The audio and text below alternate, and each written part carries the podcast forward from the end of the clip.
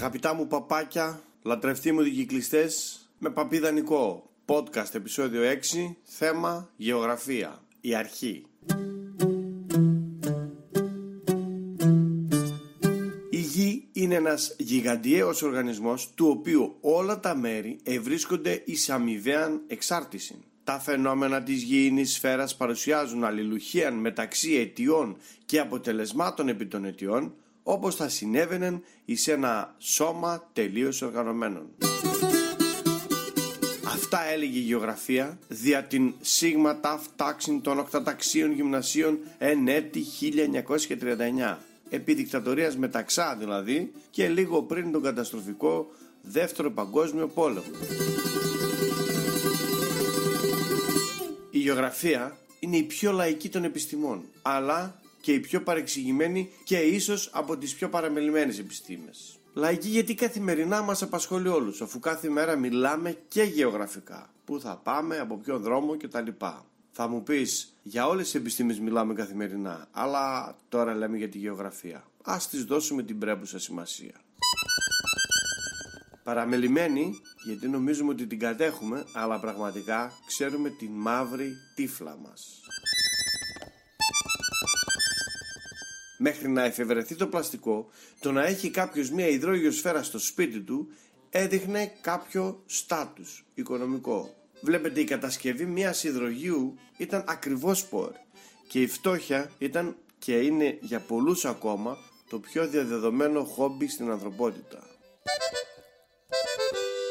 Μόλις βγήκε το πλαστικό, τότε αυτομάτως έγιναν όλα πιο φθηνά και πολλοί μπορούν να αποκτήσουν μια υδρόγειο. Το πρόβλημα είναι ότι έχουμε τόσο πλαστικό πια που κινδυνεύει η ίδια η γη από δάφτο. Οπότε καλό θα ήταν να μην αγοράζουμε τα πάντα πλαστικά. Τρεις οι βασικές γεωγραφίες. Φυσική, ανθρωπογεωγραφία και οικονομική. Μπορούμε αυθαίρετα να κάνουμε όσες ακόμα θέλουμε. Τι είναι όμως αυτή η λατρεμένη επιστήμη?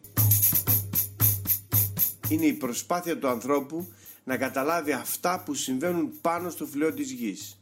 Μην κοιτάτε που εμείς ζούμε σε μια εποχή που η πληροφορία τρέχει με ταχύτητα φωτός. Κάποτε τα πράγματα ήταν πολύ διαφορετικά. Άγρια, δυσνόητα και προφανώς παράξενα.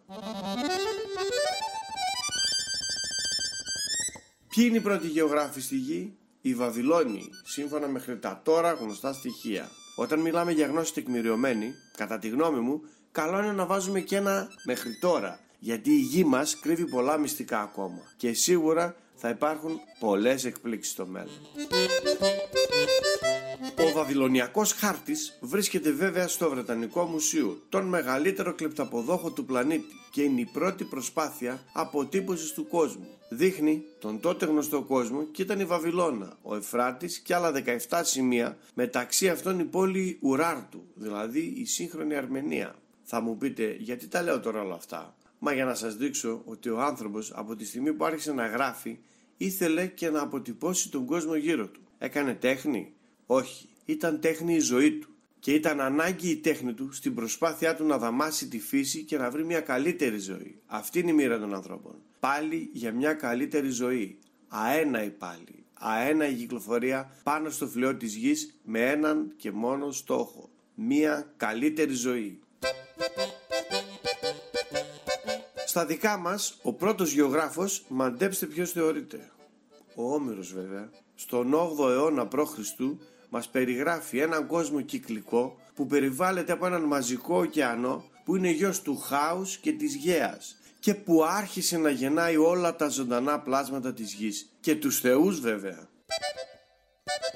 Σας θυμίζει κάτι? Μήπως είναι περίπου σαν τη θεωρία της εξέλιξης του Δαρβίνου που εξηγεί πώς η ζωή γεννήθηκε από το νερό? Μήπως σας θυμίζει τις έρευνες σε άλλους πλανήτες για έβρεση ζωής? Ε, λοιπόν, νεράκι και πάλι νεράκι. Αυτό είμαστε. Πίσω λοιπόν στα δικά μας. Για να κάνεις ένα ταξίδι πρέπει να ξέρεις πού θα πας, πώς θα πας και βασικά από πού θα πας. Το κυριότερο, για να ξεκινήσεις το ταξίδι πρέπει να ξέρεις και σε ποιο σημείο είσαι. Χωρίς αυτό δεν πας πουθενά. Ε, σε όλο αυτό βοηθάει η γεωγραφία. Είναι η αρχή και το τέλος κάθε ταξιδιώτη. Με Παπίδα Νικό και ένα γέλιο γλυκό και με άσπιστη φλόγα στο μάτι. Τροπίνο μπλετό πεφτώ να κοιμηθώ που βρίσκω. από τα βράχια κρεβάτι. Μέχρι πριν λίγα χρόνια, σχεδόν σε όλα τα αυτοκίνητα υπήρχε ένας χάρτης. Είτε αστικός, είτε όλης της χώρας που ενδιέφερε τον οδηγό.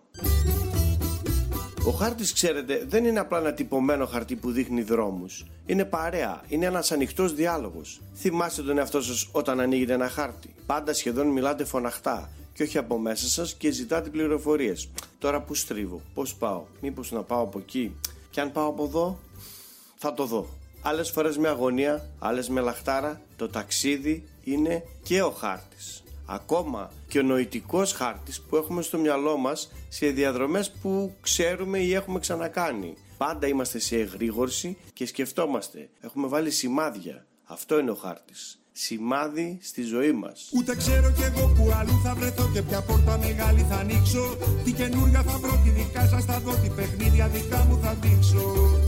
Σήμερα όλα γίνονται μέσω του κινητού και μιας εφαρμογής χαρτογράφησης. Όποια θέλετε εσείς. Και βέβαια, για να λειτουργήσουν όλα αυτά, μέσω τζι πι ες, Global Positioning System. Τα λέει όλα. Η θέση μας πάνω στη γη. Δηλαδή, με απλά λόγια, ένα ωραιότατο δορυφορικό σύστημα παρακολούθησης, tracker, του σημείου που βρισκόμαστε πάνω στη γη και κινούμαστε προς όποια κατεύθυνση έχουμε επιλέξει. Με το τζι πι ες όλα γίνονται πιο εύκολα και πιο ασφαλή. Αυτό μας λένε αυτοί που τα διαχειρίζονται και βέβαια κατά γενική ομολογία αυτό λέμε και όσοι τα χρησιμοποιούμε. Είναι όμως πάντα έτσι?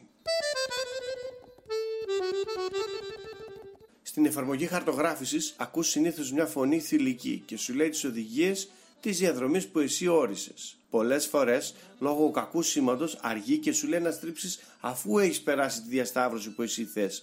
Και τότε αρχίζεις πάλι έναν διάλογο, λίγο πιο άκομψο αυτή τη φορά με την εν λόγω ψηφιακή κυρία. Πέφτουν πινελίκια. Πάλι όμως σε διάλογο καταλήγεις. Κάτι είναι κι αυτό. Αλήθεια, γιατί όχι αντρική φωνή, γιατί να μην έχουμε επιλογή?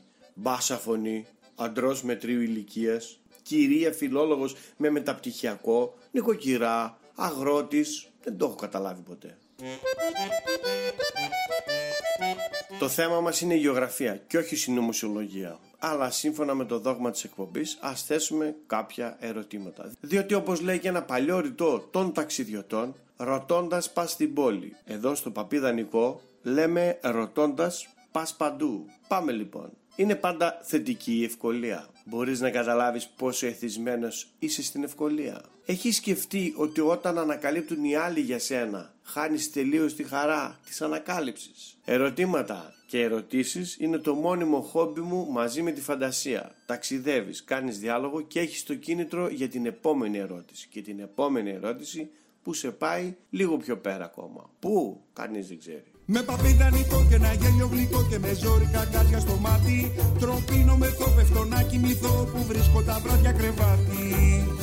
Αυτό ακριβώς είναι και η γεωγραφία. Ερωτήσεις και όχι βεβαιότητες, παρόλο που φαινομενικά δείχνει μια στατική επιστήμη, δεν είναι καθόλου έτσι. Είναι εξόχως κινητική. Η γη, για παράδειγμα, αλλάζει με ένα ρυθμό που εμείς αρνούμαστε απλά να κατανοήσουμε. Οι άνθρωποι αλλάζουν πολλές φορές δραματικά γρήγορα και πάλι κάνουμε πως δεν το βλέπουμε. Τέλος, η οικονομική γεωγραφία αλλάζει τόσο γρήγορα όσο κάνουμε να βάλουμε το χέρι μας στην τσέπη και να διαπιστώσουμε ότι είμαστε ταποί και ψύχρεμοι. Παίρνω δρόμους γλυμούς της καρδιάς στο στενό, κάνω στάση μονάχα για λίγο. Ήρθα φίλους να δω να μου πού να τους πω κι αύριο πάλι μονάχος θα φύγω.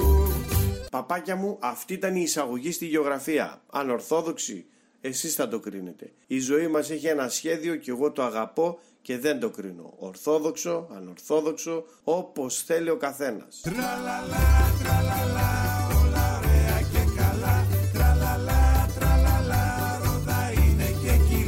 Το επόμενο επεισόδιο θα είναι η γεωγραφία από την πλευρά του σχολείου και όχι μόνο. Τραλαλα, τραλαλα, ρόδα είναι και κιλά. Μην ξεχνάτε, είμαστε το σωστό αποτέλεσμα των λαθών μας. Προχωράμε μπροστά, δεν κοιτάμε πίσω και κάνουμε βόλτα στον κόσμο. Φιλιά εις το επανακούιν.